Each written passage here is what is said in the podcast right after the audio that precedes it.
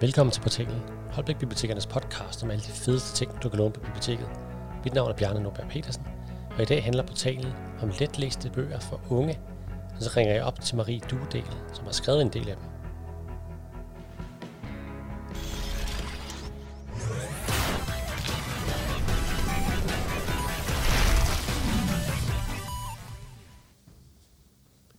I mange år har der kun været letlæsningsbøger for de mindste, og forfattere glemmer nogle gange, at der også findes læsere i ældre klasser og blandt voksne, der har svært ved at læse, og hvor det bare ikke kommer naturligt.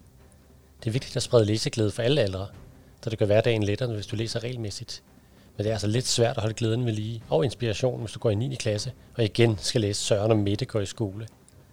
Heldigvis har en række af de bedste danske forfattere fået øjnene op for problemet, og er begyndt at skrive bøger for unge med et lavt likstal. Bøger om hverdagsproblemer eller skræmmende historier, som ikke tager fire uger at læse, som man giver op på forhånd. Det er de historier, jeg vil fokusere på i dag. Og vi starter med et problem, som de fleste nok har stiftet bekendtskab med før eller siden. Jalousi. Jeg sætter mig på en café. Får en is med en kugle. Og ser på folk. Jeg får øje på nogle piger. De er på min alder. De går med store poser. Det er nemt at se, hvad det er. Tøj og sko. De har råd til det hele. Jeg ser væk.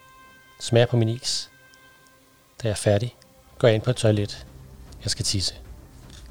Jeg sætter mig. Smider min rygsæk. Mine øjne søger gulvet. Jeg får øje på noget. Der ligger en rem. Lidt af den rækker ind på mit toilet. Jeg bøjer mig helt ned. Kan se, det er en rem på en taske. En dame sidder ved siden af med sine bukser nede. Jeg hæver min bukser op. Låser døren op. Ser mig om. Der er helt tomt. Så hiver jeg remmen. Tasken flyver ind i min favn. Jeg smider den i min rygsæk.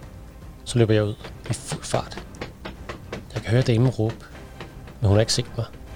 Og hun skal have sine bukser på. Jeg er væk, før hun kommer ud. Jeg går ud på gaden. Går hen til en bænk. Åbner tasken ned i min rygsæk. Jeg vil ikke tage den op. Man ved jo aldrig, om der er et kamera. Et kamera, der holder øje med mig. Jeg fisker den på op. Der er et dankort. Der er også penge. To store sedler. 500 kroner og 200 kroner. Det er lige, hvad jeg skal bruge. Jeg putter de to sedler i lommen. Så tager jeg kortet. VC20 er skrevet af Kirsten Alburg og udgivet gennem forledet Starup Company. Kan læses for 12 år og har et liks på 6. Det handler om familien, jalousi og unge. Tilde hun bor alene med sin mor, som ikke har ret mange penge.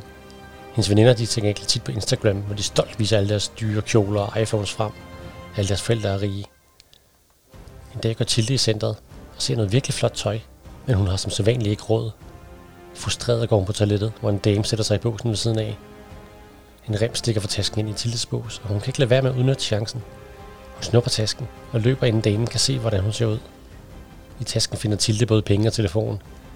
Måske kan hun slette den forrige ejer og få en ny telefon. Det er længe siden, hun har haft en ny telefon. Og så er det dankort. Det kan jo bruges på gange, før det kræver en kode. Men det er forkert at stjæle, og det får altså konsekvenser.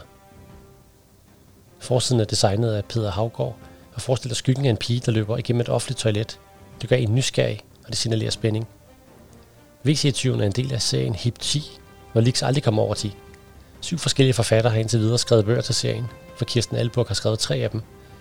Hjelt har hun skrevet mere end 20 bøger for unge, med alt fra dræberklovne til pirattaxaer.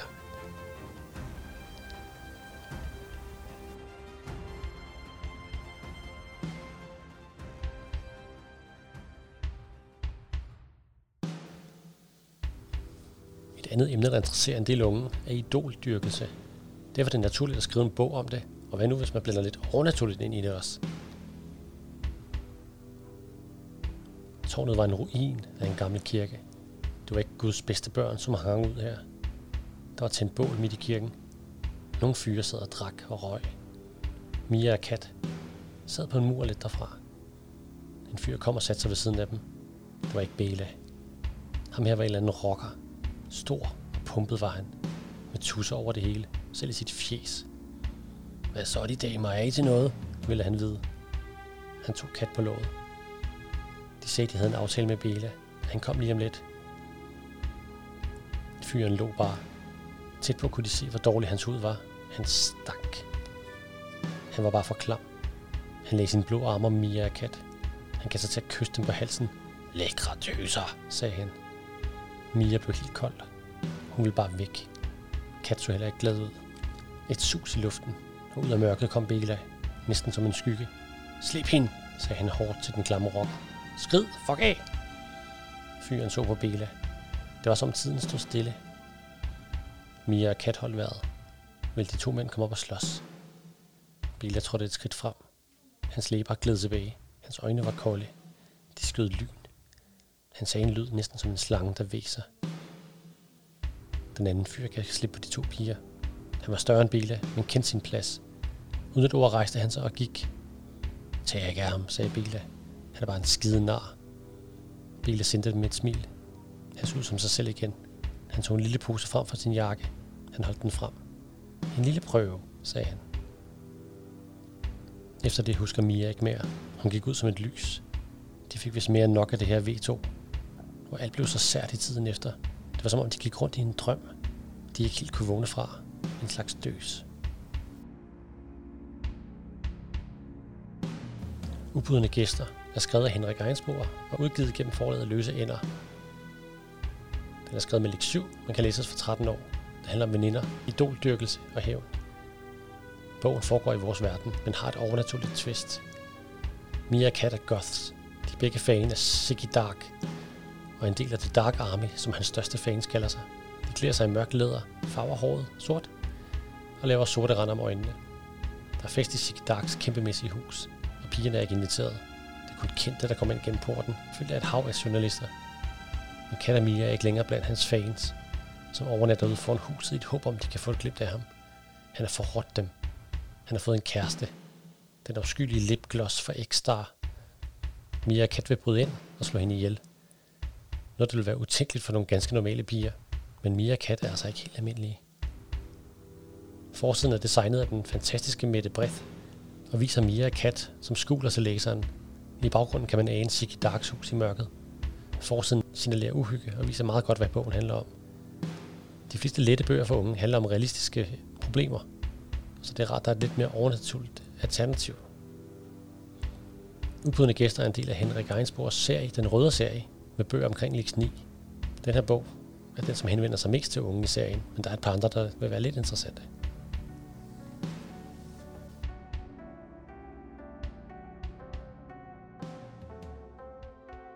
I episode 6 snakkede jeg med Salina Larsen omkring superhelte, men hun har også skrevet nogle gode letlæste bøger for unge om lidt mere alvorlige emner under sit synonym. Emner, som jeg håber, at de færreste har oplevet, men hvis de har, og det er svært at tale om det, vil de her bøger være en god hjælp. Gode bøger til både refleksion og diskussion. Det er slet ikke så svært, når man først kommer i gang. Den første uge går i hvert fald hurtigt, og det gør den næste også. Inden jeg ved af det, åbner jeg selv huset helt uden besvær og lukker det. Jeg styrer styr på det. Det lader os til, at Niels synes, jeg har styr på det. Han roser mig i hvert fald meget, når han er her. Det er han mest om aftenen. Når der kun er en af os på arbejde, så kan jeg holde jer lidt med selskab, siger han. Og det er vel meget sødt, for der sker ikke så meget på det tidspunkt. De fleste er taget hjem fra stranden. Kun et par stykker vil gerne lige have en sidste is, eller en kop kaffe. Jeg ser ud på den næsten tomme strand. Der er en time til huset lukker. Jeg tager en slurk af min cola.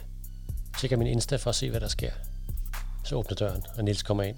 Hej Anna, jeg skal bare lige hente noget på mit kontor. Går det godt? Jeg nikker. Ja, der er bare lidt stille.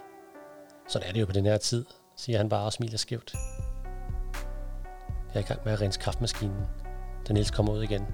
Jeg må stå på tæer for at nå dens filter på toppen. Det ville ikke være et problem, hvis jeg havde haft lange ben som Isa, men mine korte ben gør det svært. Niels kommer hen til mig. Han står tæt på.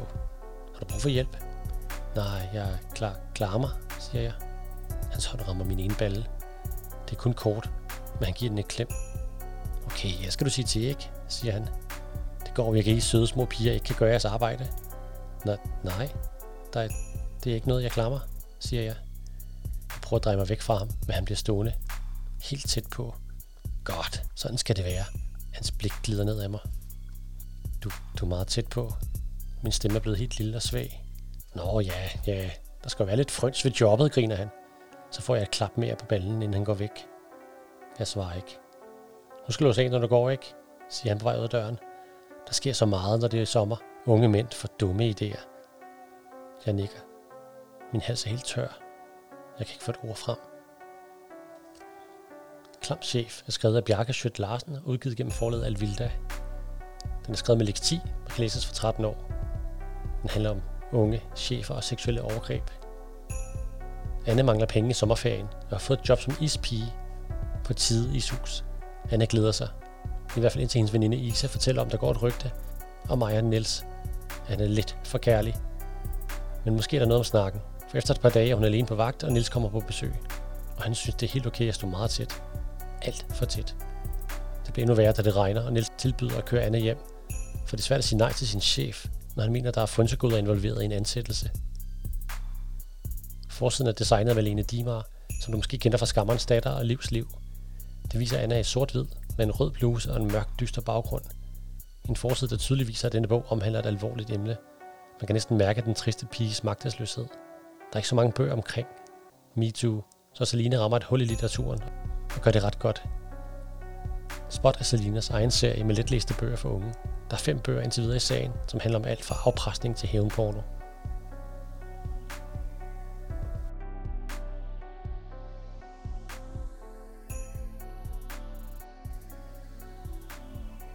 Mobning og problemer med klassekammeraterne i hverdagen er der heldigvis også emner om, som bliver taget op i de letlæste bøger. En af de mere produktive forfattere er Marie Dudal, som har udgivet utrolig mange letlæste bøger for børn, men som heldigvis også er begyndt at skrive for unge. Noget kører rundt i 9. A. Et pling for hver mobil. Men kun hos fyrene. Det er aldrig et godt tegn. Det er en snap, der får fyrene til at smile. De sender små, skæve blikke rundt, men kun på os piger. Jeg sætter min albuer op på bordet, gemmer mig bag armene. Jarl og Theo op og kører. Det er helt aldrig et godt tegn. Når Jarl og Theo er glade, så er der altid andre, der er kede af det. Jeg ser op på Alma. Hun har også lagt mærke til det og himler med øjnene. Alma og jeg har holdt sammen siden 0. 10 år er lang tid, når man er 15. Vi ved, hvad den anden tænker.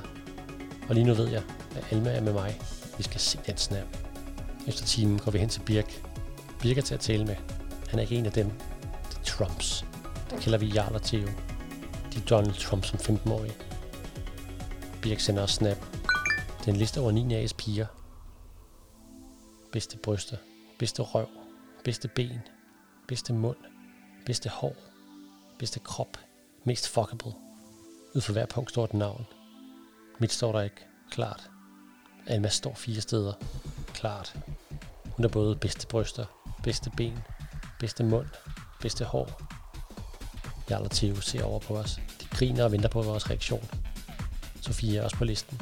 Hun smiler dem og giver dem thumbs up. Sofia er idiot sted bagfra. Smil, hold mund og vær smuk er skrevet af Marie Dudal og udgivet gennem forlaget Star og Company.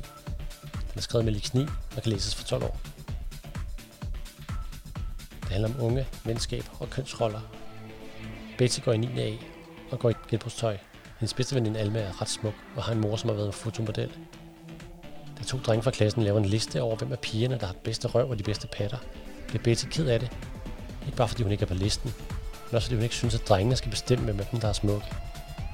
Betty beslutter sig for at indkalde alle pigerne til møde og overbevise dem om, at de skal tage i skole uden makeup, uden nedringede bluser og uden høje hæle. Men Alma nægter, og det bringer hurtigt splid mellem pigerne, og bagefter vil drengene have i hævn. De begynder at mobbe Betty online, og skolen nægter at hjælpe hende. Forsiden er en kedelig pink farve med titlen på, men den giver et hint om, at bogen handler om piger. Marie Dudel har skrevet mere end 10 bøger for unge med et liks mellem 5 og 10.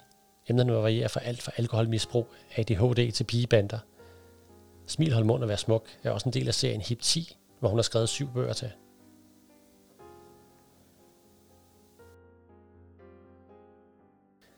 Nu har I lige hørt en øh, oplæsning af Smil, hold mund og vær smuk, som er skrevet af Marie Dudal, som jeg nu simpelthen har ringet til. Øh, Marie er uddannet kan mærke i nordisk sprog og litteraturhistorie og freelance journalist, og så skriver hun letlæste bøger for unge. Er det ikke rigtigt, Marie? Jo, det er det. Jeg har skrevet omkring øh, 20 letlæste romaner til, til udskolingen, altså i de ældste klasser i folkeskolen. Men de kan også læses af unge, som selvfølgelig er gået ud af folkeskolen, og de kan også godt læses af voksne, som som godt vil have en let øh, tekst at læse. Dem, dem er der jo også mange af. Men altså, det er ungdomsbøger på den måde, at øh, de handler om temaer, der knytter sig til unges liv. Kan du fortælle lidt om dig selv, øh, og hvordan du blev forfatter, for dem, der ikke kender dig? Ja, altså, jeg har jo altid skrevet meget fiktion, øh, også som barn. Det har de fleste børn nok gjort. Jeg er så bare blevet ved, kan man sige. Jeg er ikke holdt op med at skrive. Øh, jeg har også altid læst meget fiktion, og har altid interesseret mig meget for, for litteratur. Og øh, det siger man jo øh, generelt om folk, der har forfatterdrømme, at de skal læse meget. Altså man får udvidet sit ordforråd, og man lærer, hvordan man opbygger en, en god historie, og hvordan man får skabt nogle spændende karakterer, som man så kan investere følelser i. Man kan sige, at man lurer andre forfatteres tricks af. Og det er jo derfor, at jeg vil lige nu, jeg nu taler med en bibliotekar, altså det er så fedt, at vi i Danmark har øh, gratis udlån øh, af bøger, fordi jeg har jo tilbragt så mange år af min, min, øh, i mit liv øh, på biblioteket og slet stabler af bøger med hjem. Og øh, det er ikke altid, at øh, alle bøger, man slipper med hjem, de er noget for en, men der vil altid være nogen, der rammer plet. Så på den måde, så er det vigtigt, at vi har den der gratis adgang til bøger. Det har jeg virkelig haft stor glæde af. Hvorfor begyndte du selv at skrive? Jeg begyndte at skrive øh, sådan set øh, under øh, min uddannelse som kan med. Men altså, nu har jeg hørt øh, dit interview med Kenneth Bø øh, Andersen for eksempel, og det er jo ikke sådan en, en forfatter, øh, jeg er. Altså, den, den klassiske forfatterhistorie er jo, at øh, han eller hun har skrevet romaner hele sit liv, har indsendt øh, masser af romaner, som de har fået tilbage i hovedet igen, og så har en masse manuskripter, der ligger i skrivebeskuffen. Den, øh, den historie øh, passer ikke på min øh, forfatterbaggrund. Øh, de første bøger, som jeg sendte ind, det var øh, letlæsningsbøger til indskolingen, og de blev antaget første gang. Og øh, så, så, sådan set var jeg i gang. Så jeg har aldrig haft den der drøm om at skrive en store danske samtidsroman eller en fantasy-serie på tykke bind. Jeg er letlæsningsforfatter, og det går jeg meget op i at være. Altså, det er jeg faktisk ret stolt af. Det er også øh, noget af en, øh, en bedrift at kunne, øh, at kunne skrive bøger med så få, øh, og, og, og få ord og, og, så, og så korte sætninger. Det, ja. Hvordan, hvordan gør du, altså øh, i første forsøg endda, øh, hvordan får du, får du mestret det, sådan så plot og karakter og sprog rent faktisk bliver, bliver spændende og øh, interessant for dem, der læser let læsebøger? Øhm, der er det vigtigt, at både øhm, plot og øh, karakterer og sprog, det går op i en, en højere enhed, at de tre ting øh, støtter hinanden. Øhm, altså årsagen til, at jeg begyndte at skrive letlæsning, det var, at jeg ville gerne bidrage med at fortælle nogle gode historier, som også svage læsere kan komme igennem. Altså, jeg har virkelig et blødt punkt for børn og unge, som har svært ved at læse. Øh, jeg synes, at vores samfund efterhånden er bygget op på de boglige præmisser, altså dem, der er stærke til at, til at læse og stave. Men, men man er jo lige så uundværlig samfundsborger, selvom man er bedre til at tegne og male end til at læse og skrive. Og derfor så går jeg meget op i at være et letlæsningsforfatter. Øh, og jeg ser mig selv som en sprogåndværker, der skriver tekster, som de fleste kan læse. Øh, og faktisk så bruger jeg ikke altid ordet forfatter om mig selv. Øh, det er et håndværk at være forfatter som jeg har øvet mig i mange år, og som jeg hele tiden går og, og pusser på så mit sprog bliver ved med at være levende og originalt, selvom det er letlæst. Altså, når andre forfattere de skriver en, en, en roman, så skriver de øh, som regel ikke med læseren for øje, og sådan skal det være, ja, måske krimiforfattere, fordi øh, der er ret fremme krav til krimi-genren, som læserne forventer bliver opfyldt. Forfatterne de skal skrive lige nøjagtigt bøger, som de synes, de skal skrive, men sådan er det altså ikke at være letlæsningsforfatter. Øh, jeg skriver hele tiden med, med tanke på, på min læser. Altså mine bøger, de skal ikke være ekskluderende, de skal være inkluderende. Der er ikke nogen, der skal føle sig afvist af mine tekster. Altså mit letlæste sprog, det skal ligesom invitere alle indenfor. når man skriver letlæste tekster, så er øh, meget vigtigt. Og øh, likstallet, det er en måde at udregne en tekst sværhedsgrad på. Det vil sige, jo lavere liks, jo, la- øh, jo lettere tekst. Og øh, ligestallet i mine letlæste romaner til unge ligger fra 5 og op til 14-15 stykker. Og, og, og kender man lidt til lig, så vil man vide, at et øh, ligestal på 5 til en ungdomsroman, det er meget lavt. Øh, det er faktisk også det ligestal, som mange af mine bøger til indskolingen har. Og derfor så kan det lade sig gøre at skrive en, en spændende historie til unge med en, med en liks på 5. Altså jeg har skrevet en roman om incest, der har et likstal på 5. Jeg har skrevet en roman, der handler om anoreksi med et likstal på 5. Så man kan sagtens skrive om, om dybt alvorlige emner på en meget let tilgængelig måde, uden at, at det bliver overfladisk og, og trivielt. Altså mange tror, at, at det er nemt at skrive øh, letlæsningsbøger, fordi øh, man skal jo for at få en lav ligesting, så skal man bare bruge kort ord og kort sætninger, som du sagde. Men hvis man samtidig skriver et godt sprog, så kræver det altså, at man arbejder meget med det letlæste sprog. Man må ikke lave for mange omvendte ordstillinger. Der skal ikke være for mange negationer. Man må gerne lave mange lydrette ord, altså det vil sige ord, som øh, staves, som de udtales. Altså mange af mine titler er, er lydrette ord.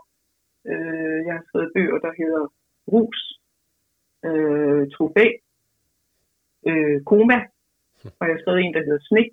Det er alt sammen lydrette ord. Det vil sige, når der kommer en, en, en, en læsesvag øh, ung forbi øh, boghylden, øh, så kan hun eller han meget hurtigt aflæse titlen, øh, og dermed måske få lyst til at, at gribe bogen og læse den. Hvordan ja. får du dine idéer til, til dine bøger? Fordi du finder nogle meget relevante emner, som, som, som unge måske har lidt svært ved at tale med andre om. Øh, og, så, ja. og så presser du dem ned i Lix 5 og, og skriver en, en god historie ud af det. Hvordan hele verden finder du din inspiration og, og, og, og går, går, ja. følger det til dørs? Altså, jeg prøver altid at ramme emner, som er aktuelle for unge. Altså, øh, for eksempel den bog, der hedder Rus. Den handler om unges brug af gaspatroner. Øh, og så har jeg skrevet om øh, ADHD, og jeg har skrevet om bigebander, og jeg har skrevet om øh, dick pics. I det hele taget, så er livet på de sociale medier øh, et emne, som, som er vigtigt, når man, man skriver til unge, fordi at øh, deres øh, virtuelle liv, det er næsten lige så vigtigt for dem, som, som det rigtige fysiske liv. Øh, altså, jeg kigger meget i aviserne, hvad fylder i samfundsdebatten øh, med relation til, til unges liv. Øh, for eksempel har jeg også skrevet en bog om øh, sugar dating. Øh, den hedder så øh, Boy og øh, den handler om en dreng, som får en øh, sugar mama. Fordi jeg tænkte, der var skrevet mange øh, bøger om piger, der sugar dater, men jeg tænkte, det kunne være sjovere og det spændende at opleve det fra fyrens side. Altså, hvordan oplever en ung fyr øh, øh at gå i seng med en pige på 45? Og det øh, er jo lige så ødelæggende for en fyr, som det er for en ung pige. Det tænker man måske bare ikke så meget på.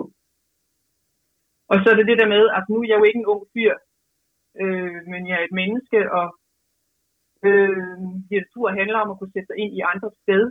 Øh, og jeg, som alle forfattere, har øh, en stor empati og en stor indlevelsesevne, så det, det handler også om at, at, at kunne øh, øh, leve sig ind i den person, man skriver om, øh, også selvom det er en øh, ung fyr, fordi følelser, mange følelser er sådan fælles menneskelige, som alle mennesker kan, kan genkende. Så selvom jeg ikke selv er, er ung længere, så jeg hævder, at jeg altid vil kunne skrive til unge, fordi en god historie er uden alder. Øh, jeg prøver så at undgå i hvert fald slang øh, i mine tekster, fordi slang bliver hurtigt forældet. Øh, altså, selvfølgelig bruger jeg ord som øh, fedt, fordi det er ligesom gået ind og blevet en del af alt sprog. Og, og, så det er ikke slang mere, men jeg går mere efter at skabe et originalt sprog, som vi er ved med at holde. Men altså, jeg, jeg, jeg researcher også på, på emner. Øh, altså, for eksempel researcher jeg på, på hvad, hvad siger psykologerne om effekterne af sugar dating, og hvad, hvad siger de unge, som har prøvet sugar dating. Og så omskriver jeg så det til fiktion, øh, til en spændende historie. Øh, ud fra min indlevelsesevne, så, så læseren både får en god oplevelse, og så, også, så jeg også får formidlet noget, noget viden og, og noget erfaring. Hvor stor betydning tror du, at, at forsiderne har for ungdomsbøger? Øh, gør, gør du dig nogle tanker om, hvad, hvad, hvad de unge skal se, når de ser forsiden på den bog her?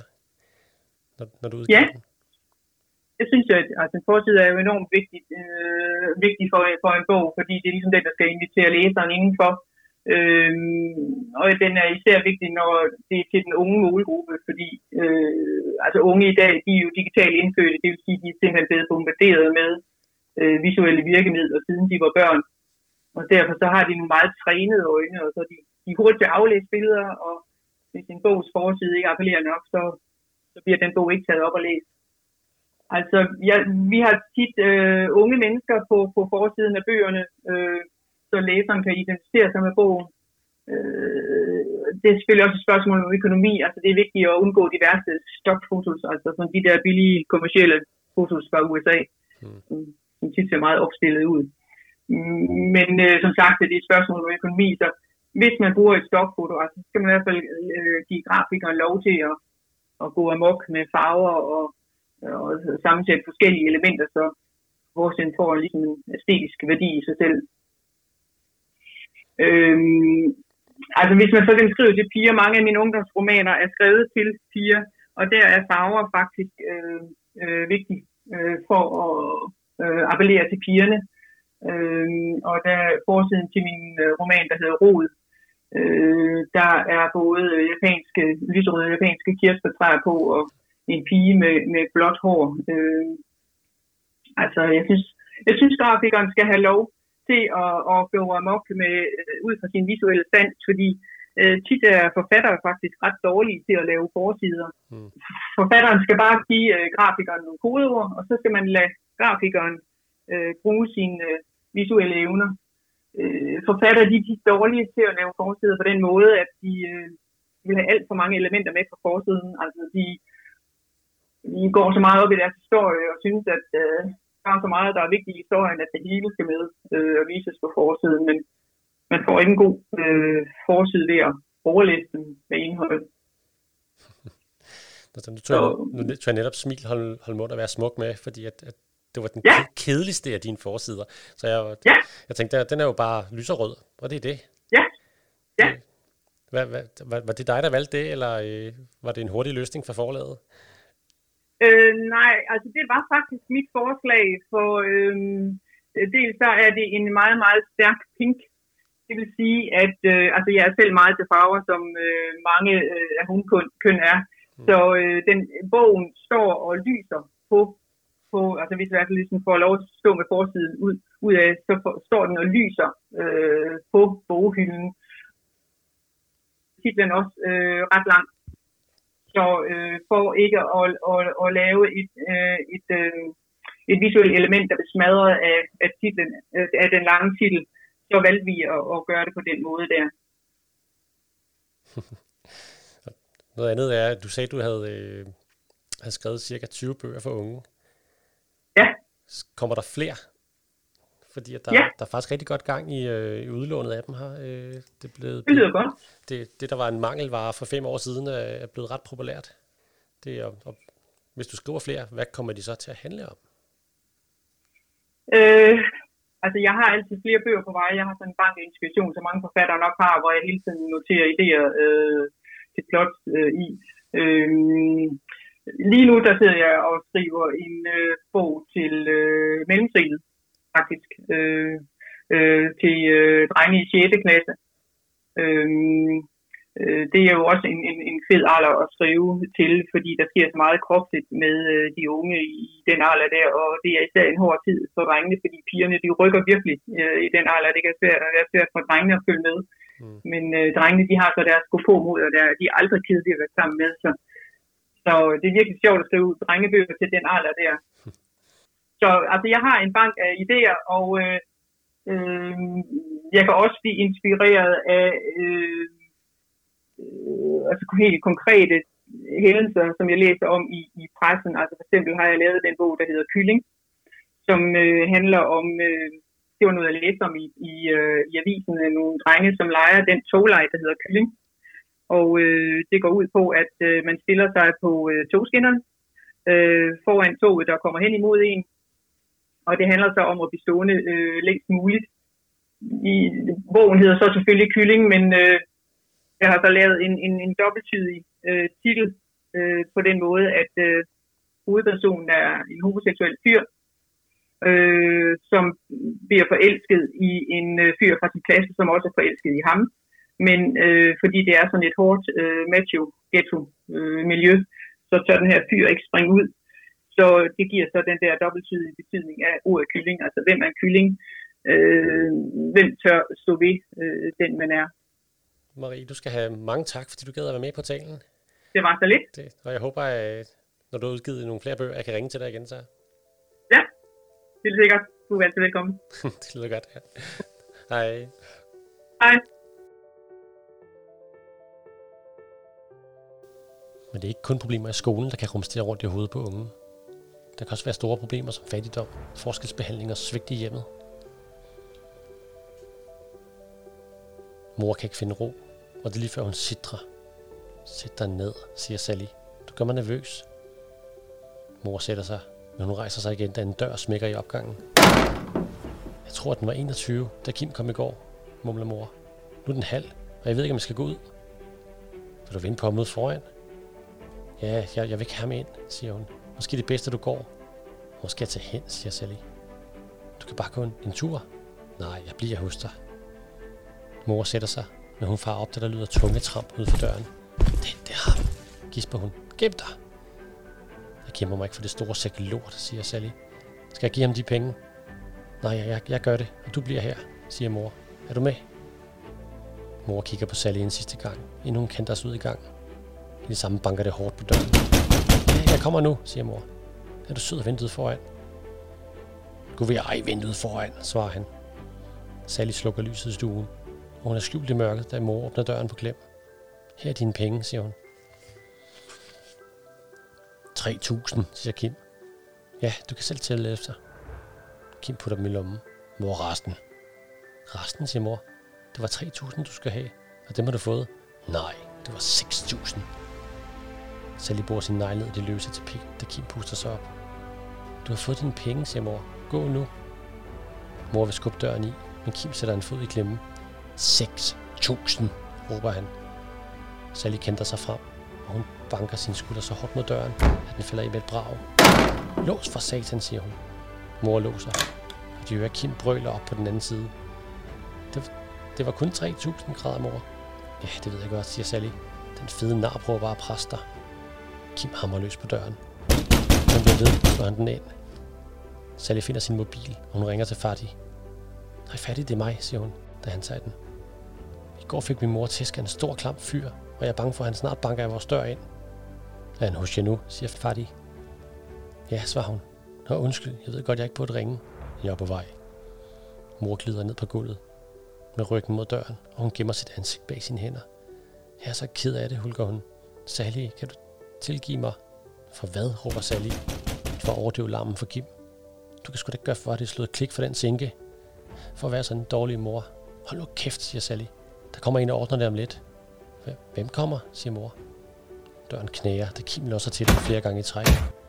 Sally sætter sig ved siden af mor. De har begge to sat deres fødder i spændt mod væggen, da hun hører far stemme. Hey, hvad er det med dig? råber han. Vil du hvad jeg gør ved mænd, der slår på damer? De kigger i mor, der kigger hylder op som et sovet dyr. Så er de kommet ikke alene. For det lyder som om, de er mindst fem. Kims brøl bliver mere dæmpet, da de slipper ham ud, men han skriger stadig. Til sidst bliver der ro.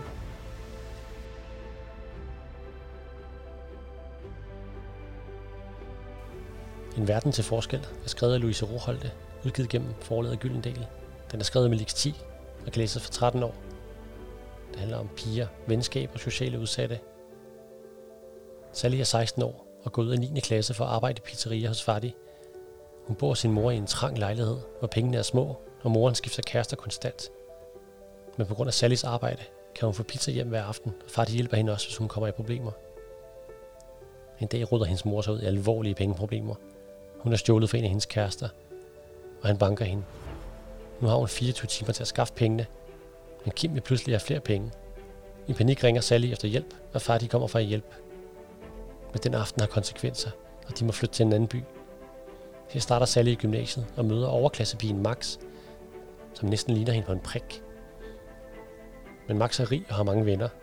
Så ens, men alligevel er der en verden til forskel. En dag hjælper Max hende ganske uventet, og vil han tjeneste til gengæld.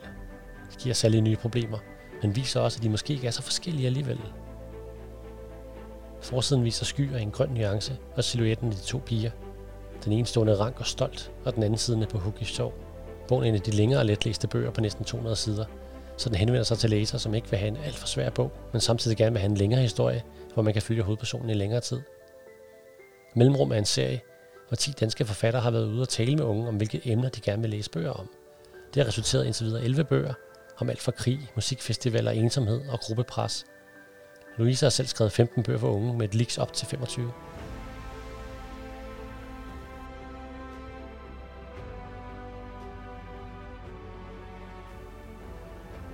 En anden forfatter med utallige gode børne- og ungdomsbøger er Daniel Simakov, og han er heldigvis også hoppet med på ideen med serien Læsløs. Men historien om at pludselig få en ny far, og endnu værre, en ny papbror. Jeg sætter mig i min seng med min bærbar og prøvede at spille. Det gik ikke skide godt. Nettet var alt for langsomt. Det bankede på døren. Mor stak hovedet ind. Der er en, der spørger efter dig, sagde hun og lød tæt på lykkelig. Hun trådte til side, og en kom. Alba. Jeg rejste mig og rettede på mit hår i en af samme bevægelse. I'm just a messenger, sagde Alba. Don't shoot me. Hun rakte en firkantet pakke frem imod mig. Hvad er det? Resterne af din velkommen til bøgelandet kage. Nini mente, du skulle have den. Hun så så om. Tak, sagde jeg. Hyggeligt. Eget værelse. Vil du en tur med ned til vandet, eller skal du spise kage? Alba og jeg gik ned til fjorden. Mor havde mindet mig om, at vi spiste klokken halv seks. Det lød som noget, hun pludselig gik meget op i, Jamen var der til tiden. Sådan var hun ikke før. Hvis jeg var midt i et spil, kunne hun godt tilpasse spisetiden til det. Nogle gange spiste vi klokken 6, andre gange først klokken 8. Men Karl gik vi så meget op i den slags. Det var skyde og blæsende. Der er alligevel nogle små drenge, der bade. De hoppede i fra målen. Hoppe i, plaske hen til stigen, kravle op, grine hysterisk og hoppe i igen. Og igen. Er det sådan livet er? Vi har slet ikke snakket sammen på vejen. Nu satte vi os på målen. Alba fandt en pakke tyggegummi frem. Vi gumlede lidt i tavshed og så på både i havnen. Det var tyggegummi, der fik tårer frem i øjnene. Der var dødning af hovedet uden på pakken. Nogle fugle kvider fra et træ. Tænk at bo i et træ og kunne flyve, hvorhen man ville i verden. Eller måske rejse jorden rundt i en løs hjert. Det var mig, der brød stillheden. Har du søskende? Nope, jeg er ene barn. Eller faktisk fik jeg en lillebror for ni år siden, men han blev kun tre dage. Jeg så på hende. Talte hun sandt? Hun så sådan ud. Det stinker, sagde jeg. Ja, det kunne have været fint, sådan at han møg unge, man kunne drille. Hun gik i stå. Min far døde, da jeg var tre. Det stinker endnu mere. Ja. Kan du huske ham? Måske. Måske det er bare de videoer, vi har, der gør, at jeg tror, jeg kan. Pause. Vi så ikke på hinanden. Hvordan er det at bo i København, spurgte hun så. Det er fedt. Jeg har aldrig prøvet andet før. Jeg gik i stå. Før du blev deporteret til Sjællands røvhul. Ja, netop. Men lige her er det nu helt okay. Bare vent til det bliver vinter. Jeg kiggede efter en hund, der hentede pind for en pige. Den så sød ud. Hvad var det for en race? Det er en samaridespids, sagde Alba, som åbenbart kunne læse tanker.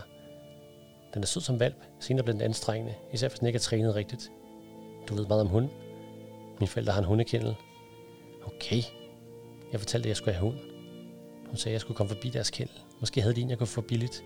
Hun gav mig adressen, og jeg skrev den ind på min telefon under noter. Jeg har virkelig kedeligt om vinteren. Der sker ingenting. Absolut ingenting. Så snart jeg fylder 18, tager jeg til København og bliver der. Du kender vel København ret godt? Ja, lidt. Kan vi ikke tage dig ind en dag? Du skylder mig en guided tur. Helt sikkert. En dag. Er det prisen for det resume, du gav mig? Tre drenge kom i det samme cyklerne, og Alba nåede ikke at svare. Jeg savnede min cykel. Den kom snart med en ekstra flyttevogn, som mor havde lovet. Drengene smed cyklerne og kom ud på molen. Til Ronny og hans bande, sagde Alba. En bande lige frem. Det kalder jeg dem. Ronny, Erik og Benny. Ikke det kvikkeste trækløver i kommunen. Der er nogen, der mener, at de stiller telefoner i skolen, så pas godt på din. De har haft en hule i skoven et sted, hvor de sikkert ryger, og hvad ved jeg. Du skal ikke lade dig provokere. Okay. De kom helt hen til os. Hej ny og hej gammel, sagde Ronny. Hej, sagde jeg. Alba var tavs. Vi ryge. Ronny hævde en pakke cigaretter frem. Hvordan man de fik fat i dem? Nej tak, sagde jeg. Jeg lige holdt op. Ronny og hans venner tændte en cigaret hver. De pustede røgen over imod os. Er I to blevet kærester allerede? spurgte Ronny. De andre fniste. Det er vi, sagde Alba straks. Du vil jo ikke have mig så. Måske vil jeg, hvis du lærer at kysse, sagde Ronny med et stort grin. Benny og Erik grinte. Ja, det kunne du lide. Jeg så på Alba med havde fået farve i kinderne. Hun tænder sikkert kun på københavnerne, sagde Erik. Idiot, sagde Alba. Jeg sagde ingenting. Jeg hørte, du spiller fodbold. Ronny så på mig. Hvad for en plads? Mit, mit, sagde jeg. Tieren, Ronny fløjtede. Holdets stjerne. Den plads kan du ikke få her. I hvert fald ikke på første holdet. Og vi har kun ét hold. Ronny hans spændte grinte. Okay, sagde jeg bare. Jeg vidste slet ikke, om jeg ville gå til fodbold her. En kvinde stak hovedet af en bil og kaldte på Ronny. Hans mor? Cigaretterne røg straks i vandet, og så var de på vej væk. Ronny vendte sig om. Ikke et ord om. Han nikkede mod vandet, hvor cigaretterne nu sikkert blev slugt af en fisk, som så døde. Alba rystede på hovedet. Som sagt, fodboldspiller og hjernedød. Det er ikke alle, der spiller fodbold, som jeg fik en besked fra mor. Skynd dig hjem, spisetid. Karl og Sigurd er her. Centers nye papliv er skrevet af Daniel Simakov, udgivet gennem forledet Gyldendal. Den er skrevet med Lix 20 og kan læses for 12 år. Den handler om flytning, mobning og hævn. Center er 12 år og går i 6. klasse, men er blevet tvunget til at flytte til Sjællands røvhul. Han må efterlade sin bedste ven Nilla og sit eget fodboldhold. Som et plaster på såret har hans mor lovet, at de må få en hund, som han har ønsket sig rigtig længe. I den nye klasse bliver han sat ved siden af Alba, som ikke er helt tilfreds med sin nye sidemand. Men hun er anderledes end de andre piger, og snart bliver hun venner med Sander. Hendes forældre har en hundekendel, hvilket er perfekt, når de snart skal have hund. Hvis det ikke var for, at hans papbror lige pludselig bliver allergisk over for hund. Og han kan ikke engang komme til at spille fodbold, fordi han bliver uvenner med deres bedste spiller, bøllen Ronny. Forsiden er designet af Hanne Louise Nielsen og viser en kedelig brun papforside med en collage af et københavnerskilt og Sander som lufter en hund. Selvom forsiden er lidt kedelig, viser den ret godt, hvad historien gået på. Bogen handler om problemer, de fleste frygter, men uden at det bliver overdrevet. Den er ret sjov og faktisk også lidt spændende. Centers nye papliv er en del af serien Læs løs 10, med et liks mellem 18 og 30. Der er omkring 20 bøger af serien, som blandt andet indeholder den fantastiske Game or Die af Emil Blikfeldt, som jeg havde med i episode 3, med bøger om gaming.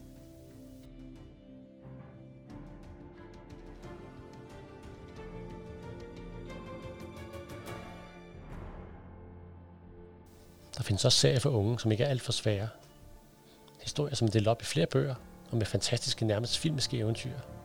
Bøger som serien om Desperado, som dog har en del amerikanske udtryk, der gør, at man bør kende lidt til western-genren, når man læser den.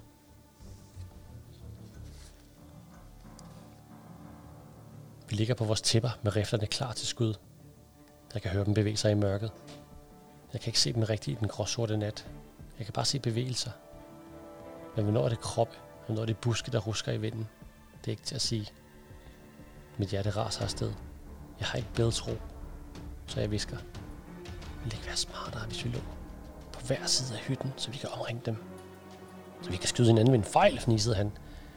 Og tager en slurk af sin lommelærke. Det duer ikke. Vi kan jo heller ikke se dem. Så snart de finder ud af, at vi ikke er i huset, så skrider de garanteret igen. Min stemme er tynd og anspændt. Bills er tung og rolig. Bare vent og se. Om lidt skal vi nok få lys. Ganske rigtigt ser jeg lys. Noget flapper op. Jeg ser silhuetten af en mand med noget i hånden. Jeg spænder hælen på riflen. Vent. Vent. Visk bed. Flammer flyver gennem mørket. Ind gennem vinduet på vores bilkehytte. Der lyder et hul drøn. Flammer står ud af vinduet og oplyser manden udenfor. Det er nu eller aldrig, viser Bill. Min rifle brager. Manden knækker sammen til ham. Jeg føler mig på en gang kold som is. Som om der går ild i mig. Noget brænder væk, og noget andet står tilbage. Er du allerede i gang med at tælle? Det kan jeg lige knægt. Jeg får den næste knækkerbed bed. Og spænder hanen på sin rifle. Ilden oplyser andre skikkelser i natten. De har ikke opdaget endnu. Vi skyder. Skyder falder. Nu er det set mundingsilden fra vores rifler og svarer igen. Kugler river jord op og væser forbi os som ar i vipse. Glem riflen er følg mig knægt. Bill kravler ned ad bakken, Hans kugler flyver over os. Op og stå, Jack. Lad os komme hen på den anden side af huset, så vi kan skyde dem i ryggen. Jeg har en sur smag i munden, men jeg trækker revolveren alligevel. Jeg har ikke lyst til at dræbe, men det er dem eller mig. Vores hus står i flammer. Jeg brugte et år på at bygge den hytte. Den er brændt ned inden natten er omme, Knorrebæl. De kommer til at betale. Betale med blod. Vi sniger os om bag de visne buske, som mor plantede, og ingen har passet, siden hun forsvandt. Vi kommer frem på den anden side af huset. Flammerne står for bjælkerne og sender gnister mod stallen. Der står to med revolverne fremme og ser sig overvågende omkring. To unge mænd på min alder. Den ene er Salvestro. Bed går frem mod dem, uden tanke for sit eget liv. Tid til at dø røvhuller. Han skyder for hoften med begge revolver. Den ene skriger i smerte, da han får en kugle i maven. Saresto kaster sig ind i læden. Bed skyder ikke så godt, som han gjorde engang. Han råber vredt efter Saresto. Der er kun én vej ind i den lade, men der er to veje ud. Lad min revolver vise dig vejen til helvede. Jeg har glemt alt om Saresto og Bill. Jeg stiger bare på den unge mand, som rider sig i smerte. Han er på samme alder som mig. Bill skyder ham i hovedet, så hjernen sprøjter over gårdspladsen. Træder hen over ham og går grinende mod leden. Jeg kaster op. Bogen Desperado er skrevet af Emil Blikfeldt og udgivet gennem forlaget Kalibat. Den er skrevet med Lix 23 og kan læses for 12 år. Det handler om cowboys, unge og hævn. Historien foregår i det gamle vest med cowboys, banditter og vindhekse. Der er masser af fart, action og dueller. Til tider også en smule splatter i beskrivelserne. Jack er søn den berygtede desperado Black Bill, men modsat sin berømte far vil han bare gerne være bonde og leve et stille liv. Men han er også lidt ensom, for han bruger ret meget tid på at tale med sin hest Esmeralda. Tessie er datter af rangeren McKillian, og lært at skyde, slås og ride, fordi hendes fars cowboys prøver at imponere hende. Hendes far har dog andre planer. Hun skal passe rangens økonomi bag et skrivebord. Nogle ubehøvlede cowboys tror en dag Jack, og han skyder hatten af deres leder Saresto. Han trækker blankt, og Jack skyder sig pistolen ned hånden på ham. Selvom Jack er en god skytte, kommer Saresto til skade og bliver slæbt til sin range, hvor Tessie syr hans sov sammen. Han vil have hævn og samler en flok cowboys for at få dræbt Jack og hans far. Det bliver en aften, der samler Jack og Tessie former deres fremtid. Forsiden er tegnet af Christian Gullager og forestiller Jack med sine to pistoler. Bag ham er flammer ved at fortage et hus. En spændende forside, der signalerer bogen af en western. Der er flere og flere bøger, hvor man følger to hovedpersoner. Men her følger man også skurkene, og det er lidt specielt. De sidste sider af bogen er beskrivelser af skydevåben i westerns og en teaser til bog 2. Der findes heller ikke mange historier på dansk omkring det vilde vesten, så Emil rammer virkelig plet med sine bøger. Der er kommet tre bøger i alt i serien om Jack Desperado, Wanted og Outlaw.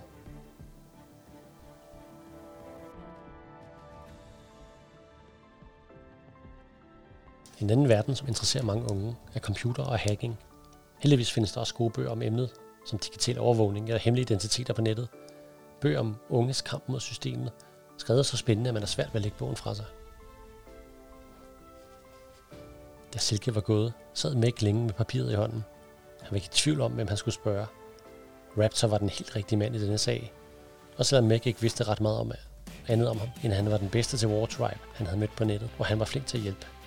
Raptor havde brugt en simpel hotmail-adresse, de få gange de havde kommunikeret uden for spillet. Og Meg vidste hverken, hvordan han så ud, eller om han overhovedet boede i København. Han havde heller ikke andre muligheder for at kontakte Raptor, end ved at bruge nettet. Men var det sikkert? Han valgte til sidst at skrive hele Silkes besked ned og sende den på hotmailen. Jeg har en veninde, der har fundet det her på en lidt sær mailadresse. Hun er bange for, at hendes far er i problemer. Hvad vil du gøre? tilføjede han. Så trykkede han send og håbede på det bedste. Der gik syv minutter, før Raptor reagerede. Desværre ikke som Meg havde håbet, men ved at unfriende ham på War Tribe. Meg søgte hans navn på de forskellige lister, men pludselig så det ikke ud som om Raptor nogensinde havde spillet på denne server. Han begyndte at svede. Hvad fanden havde han gjort? Mick loggede ind på et andet spil, hvor de også havde været på hold sammen for nogle måneder siden. Også her var Raptor som sunket i jorden. Mick bankede hovedet hårdt ned i sit tastatur og gik i seng. Raptor vendte ikke tilbage, hverken næste morgen eller næste aften. I skolen sendte Silke ham spørgende blikke, men Mick kunne kun trække på skuldrene og sige, det går lidt tid. Jeg har styr på det. Hvilket han overhovedet ikke havde. Der gik seks lange dage. Så lå der et brev til ham, da han kom hjem. En rigtig gammeldags brev med frimærke. Der var ingen afsender, men så snart Mick åbnede kuverten og så den kryptiske besked, begyndte hans hjerte at slå hurtigere. 14.03 02.13 55.69.12.21 Brand ASAP Hans hjerne begyndte straks at tumle med tallene. Var det en kode af en slags? Noget for spillet, som Raptor vidste, at kun han ville forstå? Eller var det snarere ultra simpelt, fordi det var vigtigt, at han forstod? Det første tal kunne være en dato. Et hurtigt kig på mobilen viste ham, at det var den 12. marts i dag, så det var sandsynligt. De andre tal kunne han ikke gennemskue. Mac tastede det længste ind på sin computer og opdagede, at det kunne være koordinater på en park, der lå i den anden ende af København. Så må det midterste være tidspunktet 02.13 midt om natten. Han skyndte sig at sætte en tændstik til sædlen, vildt lettet over, at der endelig var kontakt. Og han var ikke længere i tvivl om, at Silke var faldet over noget, der kunne give hendes far problemer. Store problemer. Hacker er skrevet af Mette Finderup og udgivet gennem forlaget Alinia. Den er skrevet med Lix 24 og kan læses for 12 år. Det handler om hacking, forbrydelser og lidt om forelskelse. Mækling keder sig i skolen. Han er langt bedre til mange fag end lærerne, og pjekker derfor ret meget. Men han har også en anden hobby. Han hacker. Hans ven Raptor har lært ham alt, hvad han skal vide, selvom han kun har mødt ham over nettet. En dag hacker Meg sig ind i skolens computer for at ændre lidt sin fraværsprocent. Men han opdager også noget interessant. Silke fra klassen, som han faktisk rigtig godt kan lide, er ikke ude at rejse hele tiden, som hun ellers har påstået. Hun har en diagnose. Hun har været ret god til at skjule det. Men dagen efter opdager han, at hun forlader lokalet, og han går efter hende for at prøve at hjælpe hende. Men hun synes overhovedet ikke, det er fedt, at nogen kender hendes hemmelighed, og hun forlanger, at han fortæller, hvor han ved det fra. Meg indrømmer, at han har hacket skolens computer. De næste par dage er han som luft for hele klassen, og han bliver også ret overrasket, da Silke lige pludselig dukker op hjemme hos ham. Hun er stadig sur, men hun har brug for hjælp. Hendes far har fået en mystisk e-mail, og hun vil gerne have Meg til at hacke sig ind og finde ud af, hvad der er galt. Han spørger selv Raptor om hjælp, men får intet svar.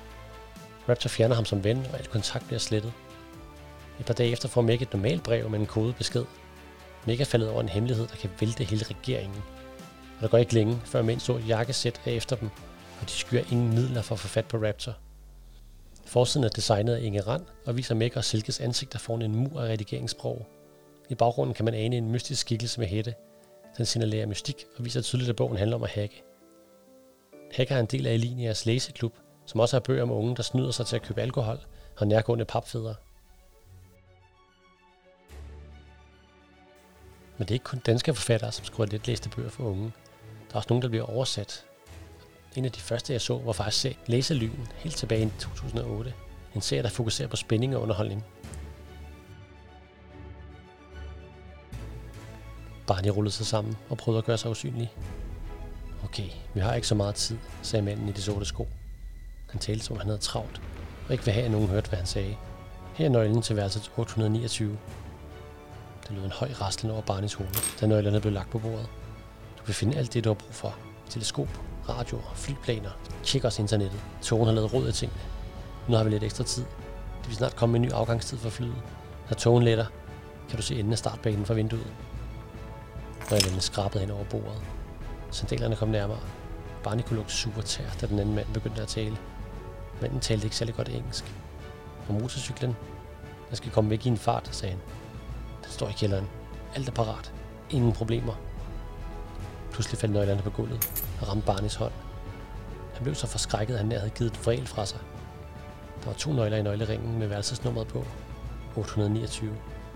Barney handlede uden at tænke. Hans hånd værfede nøglerne ud på tæppet, og de ramte de sorte sko med en klient. Barney holdt vejret. Nøgler falder ikke som regel ikke på gulvet og springer op på den måde. Vil mændene regne ud, at der var en, der gemte sig under bordet. Hvordan skulle han forklare, hvad han lavede dernede? En hånd dukkede ned og samlede nøglerne op. Manden med de sorte sko havde ansigtet næsten i højde med bordpladen, da han grøntede og greb ud efter nøglerne. Barney kunne ikke tage blikket fra mandens højre hånd. Den manglede tommelfingeren. En stemme rungede i barnets ører. Sørg for, at pistolen er lat hele tiden, og luk ikke op for nogen. Kun for mig. Jeg banker en kode, og efterlader ingen fingeraftryk. MI5 vil gennemsøge hele hotellet de ligger inde med vores DNA-profiler. Stemmen blev svagere, da manden rettede sig op. Han havde samlet nøglerne op uden at kigge ind under bordet. Barney turde stadig ikke trække vejret. Han kunne stadig se hånden uden tommelfinger for sig.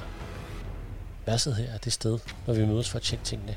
Når du hører seks korte bank på din dør, en pause, og så et bank, betyder at du skal komme herned hurtigt, okay? Nogle spørgsmål? Øh, det tror jeg ikke. Jeg dræber først og stiller spørgsmålene bagefter. Barnet ville bare have mændene til at forsvinde. Han havde hørt for meget og var klar over, at han befandt sig midt i noget farligt. Hans hundevalgbøjne ville ikke virke på de mænd. Barnet havde kun overhørt nogle få minutter af deres samtale, men den gav ingen mening. Men han ville være i store vanskeligheder, hvis de opdagede ham. Barney havde faktisk været under bordet alt for længe. Hans ur tikkede hen mod de 5 minutters deadline. Snart ville alarmen lyde og fortælle, at lejen med Laura var forbi.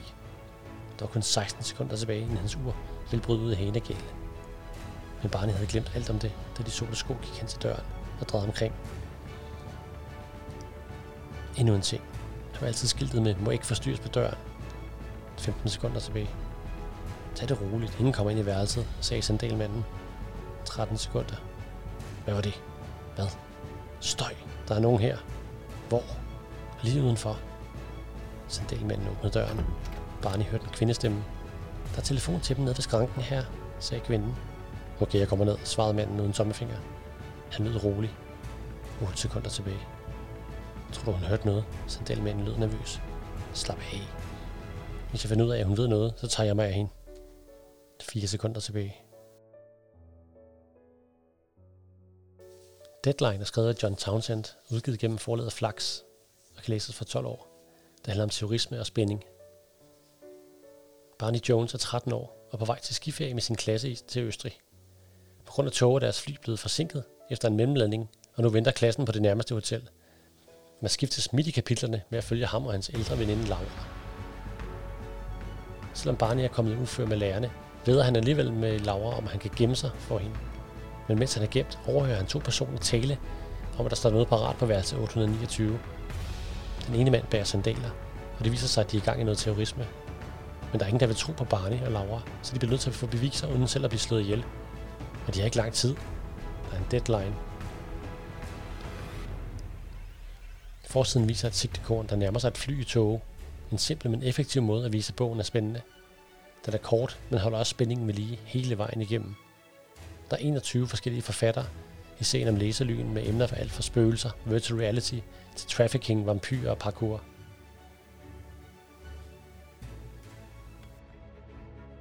Tak fordi I lyttede til portalen og Bibliotekernes podcast om alle de fedeste ting, du kan finde på biblioteket.